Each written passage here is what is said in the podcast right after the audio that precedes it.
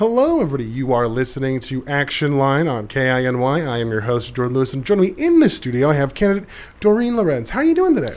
Beautiful day. Can't Yeah. be, can never have a bad time in Juneau when it's as nice out as it is today. That is true, although I am a fan of cold weather, so I like rain.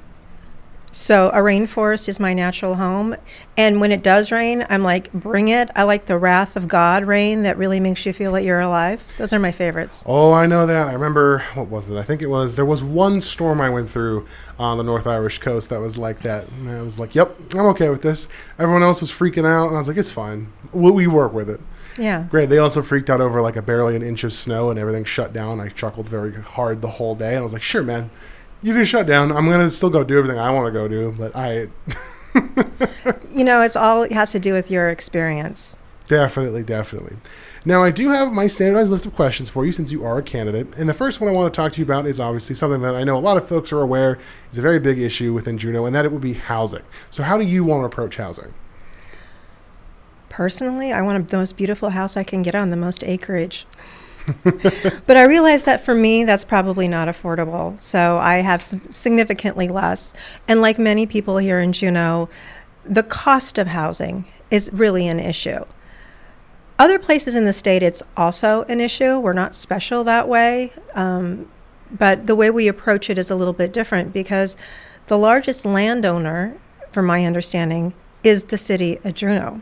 So as long as they're holding these large tracts of land hostage, land costs are going to remain high, which means our property taxes are also going to remain high. I mean, there's a total trickle down. You feel like you're in the Ronald Reagan era there. If the city were to let loose some large tracts of land for development for housing at a reasonable cost, that reasonable cost can be passed on to the person who actually buys the house. Believe it or not, the developer does not have to take that whole cost as profit. There's also things that, from what I understand, are currently available, but for some reason people are not doing.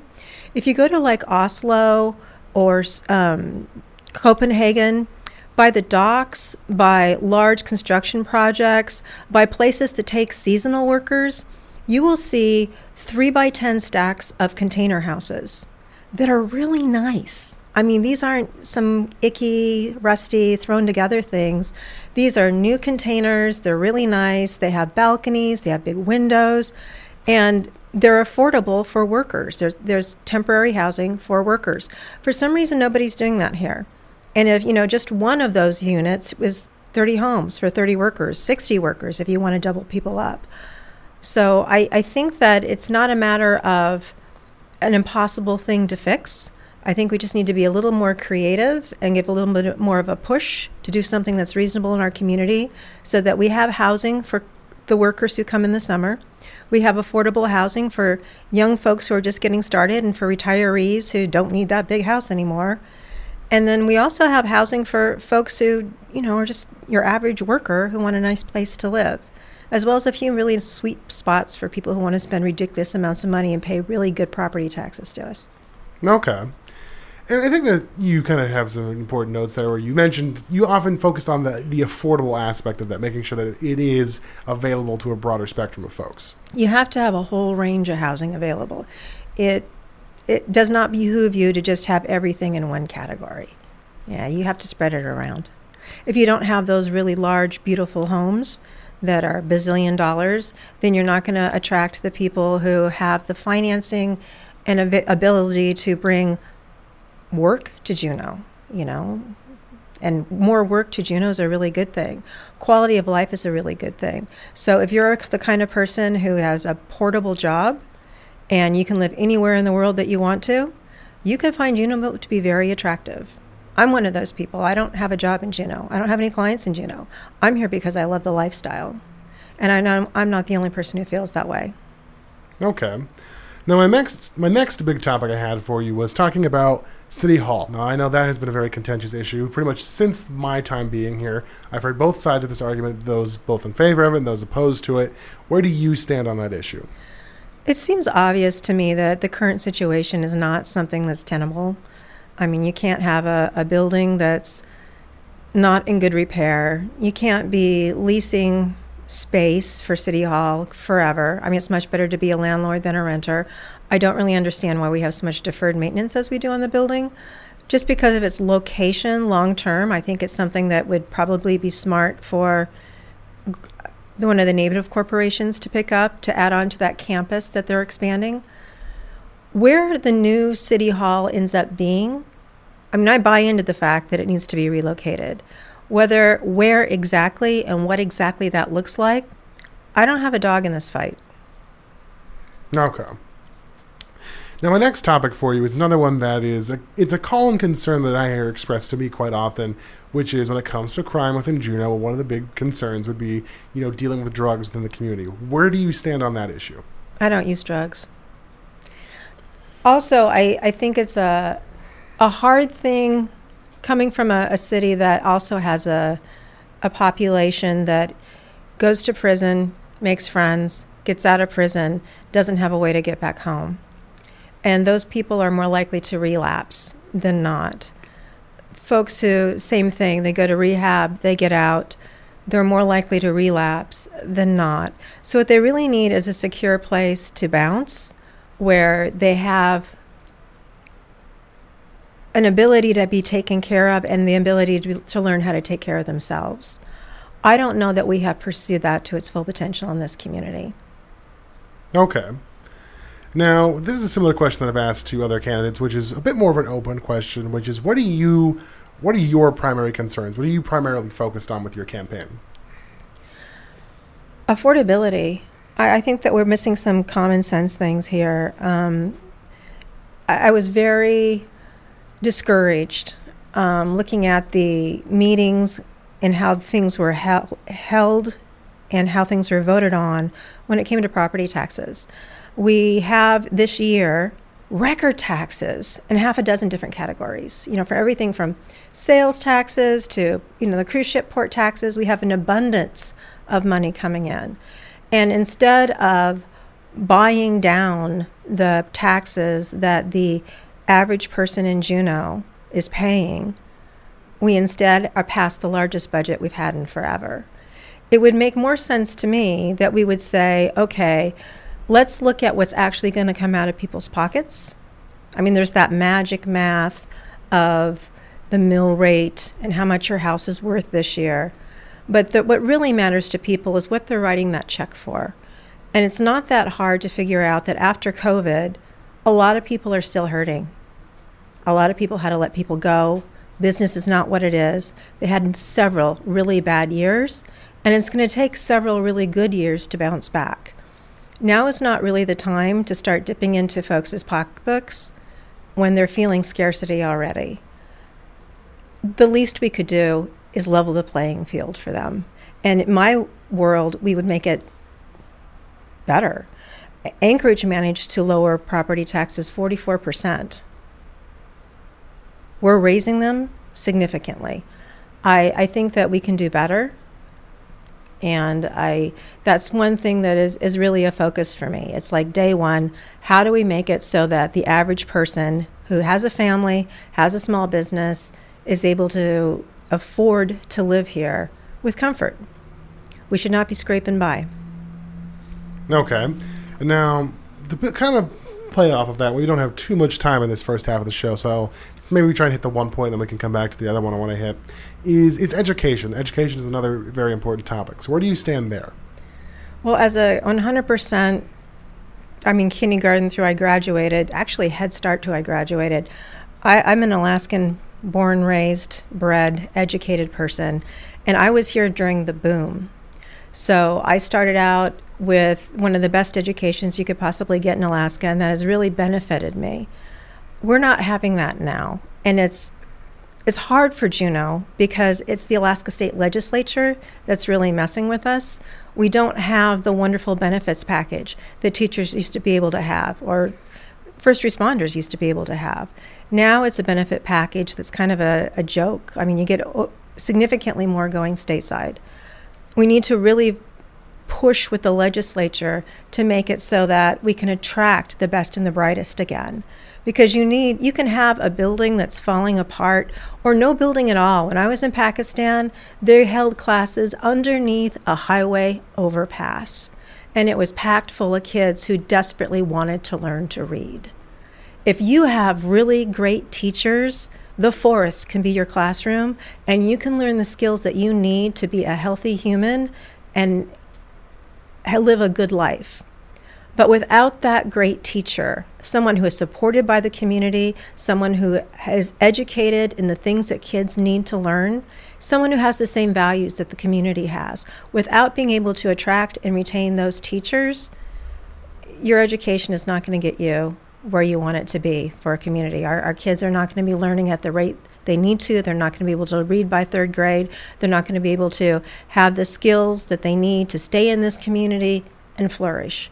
And that should be the goal. We should want our kids to start at school here, and we should want them to live in Juneau and be part of this community to the day they take their last breath. That should be the goal, and have them be contributing at a high level.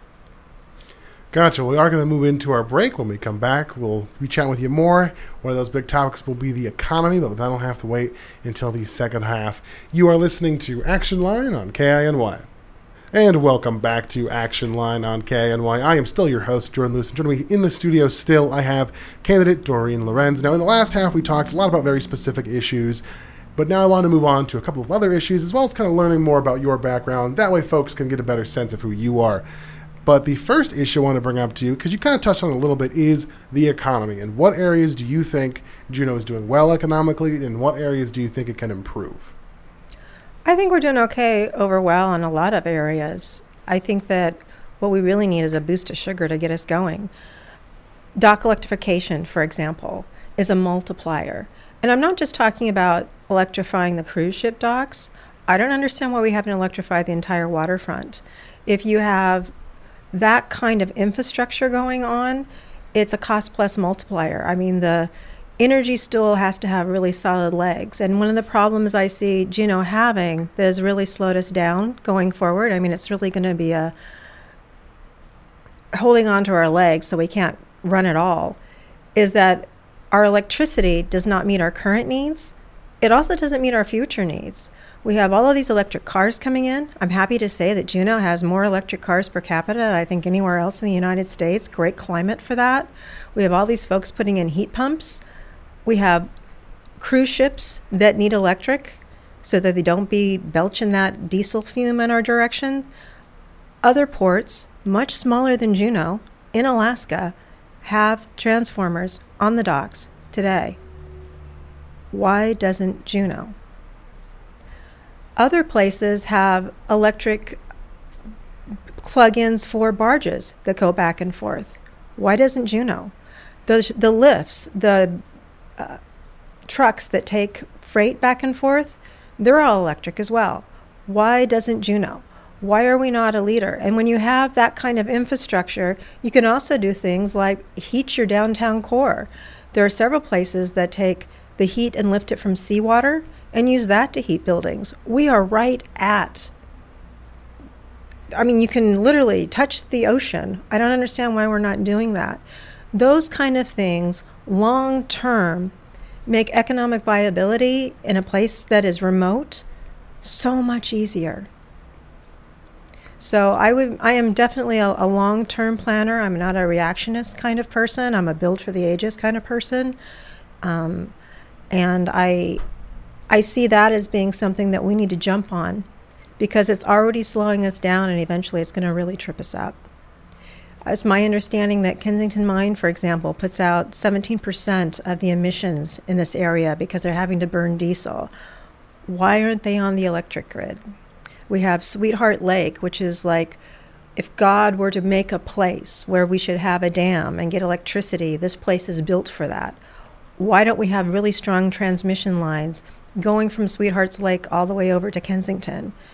Currently, we have a federal government that is bending over backwards to pay for this kind of infrastructure throughout the United States.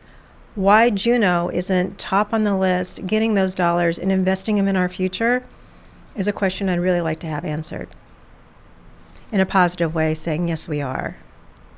Okay. Now, another more sort of focused aspect of the economy I want to talk to you about is the tourism sector. Mm-hmm. So, what are your thoughts on how Juneau's been doing in that regard? Because obviously, as a lot of folks know, tourism does play a pretty significant role within Juneau's economy.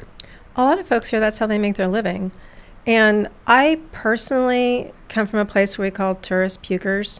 But at the same time, when my aunt comes to visit me and she arrives on the ferry or she arrives on an airplane or she arrives on a cruise ship, it doesn't matter to me. She's still my aunt coming to visit me and I love her and I want to see her to see everything. And I really appreciate that folks are willing to spend their hard-earned dollars to come up here and appreciate what we have to offer. And some of times we take for granted. The problem we have is that it's all compacted in one area downtown, and it's really a mess, frankly. When you have to have crossing guards for tourists, you know things aren't working out well. If you go to other cities, even if you go to like Oslo or Stockholm, you do not see a bunch of cruise ships lined up right downtown. It doesn't happen. If you go in Scandinavia to, to cities that are our size, you do not see a bunch of cruise ships lined up downtown. It doesn't happen. They spread them out over the area oftentimes the norm is that people hop off the cruise ship and drive for an hour to get to an excursion. Now, if you're a lady like my mom and your excursion is shopping, then you have a th- place to take you downtown so that you can get your shopping done. But if you're another person like my cousin who wants nothing to do with shopping, you don't have to muddle through all the stores and all the downtown to get to your wild wilderness excursion. So you need to be able to get those people who are not interested in shopping out of downtown as quickly as possible. So that space is for those folks who live there and those people who actually want to spend their money investing in the economy in that way. I love the idea of the Tudum Tuna, Huna Totem Dock because it's at least taking that one ship from the middle of the, the port over away from downtown so they can offload and get those folks not going in the city center. I, I don't understand why you have to have four of them backed up there. Maybe the city can be gracious and pop another one someplace else. I don't know. But I do know that having the tourists, everyone, focus downtown isn't healthy for everybody. And they're not they're not enjoying it as much as they could. And I know that we're not enjoying stepping on top of these people. Plus we need more excursions. Okay. Now I want to ask a bit more about who you are and why you've chosen to run for assembly. Well, I'm just a normal girl from Alaska. Um, my family's been here forever and a day. Different parts of my family like to remind me they've been here for 10,000 years, and other parts of my family like to remind me it was my great grandfather who first showed up, the token white part of my family, and um, Gold Rush guy. He, he came up here to visit his friend who's in the gold rush and fell in love. And I still have the postcard. It's so adorable. He typed it and sent it back to the love of his life, saying, If you join me in this land, I promise you a lifetime of adventure. And she got in a little plane, flew up to um, the what's now the park strip in Anchorage and took a train to Seward because at the time there was no road between Anchorage and Seward. And we've been here ever since. And my family's all over Alaska. I was raised to believe that I'm a citizen of the state before I'm a citizen of the U.S., that my political party is whatever's the best for Alaska. Other than that, it doesn't matter. Um, I'm predisposed to, I'm awful to go on vacation with because all I do is look at economic development opportunities and I'm really interested in things like infrastructure. I'm just a boring nerd that way. I hadn't thought really of getting into back into politics. I did that when I was young. I was on my way to the post office, and the plumber pulled me over and asked me to sit on city council because I was a reasonable person who had common sense, and the rest of the folks in council were wanting to do things like retroactively raise port fees 40%, you know, just crazy things. So I, I was on city council in Seward, served my term, and have been volunteering ever since. You know, I'm always involved in some kind of committee or commission um, public service is just part of what we do in my family. It's our, our heritage. But when the t- property tax issue came up, and I, I was actually complaining about the property tax as we play in Seward, and folks here are like, Dorene, what you're hitting the 10% raise you got in Seward this year on your, I have um, property there I share with my daughter, is nothing compared to the 30% we got on our home and the 50% we got in our business and how it's unsustainable, and they're not being able to live here anymore. Some one family told me they were going to have to tap out their credit cards to pay their taxes this year, and it shouldn't be that way. It just shouldn't be that way, and that's something I know how to fix. It's not some pie in the sky idea that's going to take 100 years to come to pass. And I think that the folks on council, on the assembly, were being unreasonable in that. Also, I have a little bit of heartburn that they're spending money to advocate instead of educate citizens. That kind of rubs me a little bit the wrong way. I mean, I don't have a problem if the citizens want to build a brand new city hall or not. That that's not my issue. But you shouldn't spend public funds to advocate for a ballot issue. That to me is is inappropriate. So those things are fixable things within my tool shed, and so I, I thought I'd throw my hat in the ring. Gotcha. Well, Dorene, thank you for coming in. I do appreciate you taking the time to chat with me. And, you know, elections are in October, so we'll have to see what happens. Thanks so much for having me. It's been fun getting back into the radio world. Alrighty. You've been listening to Action Line on KINY.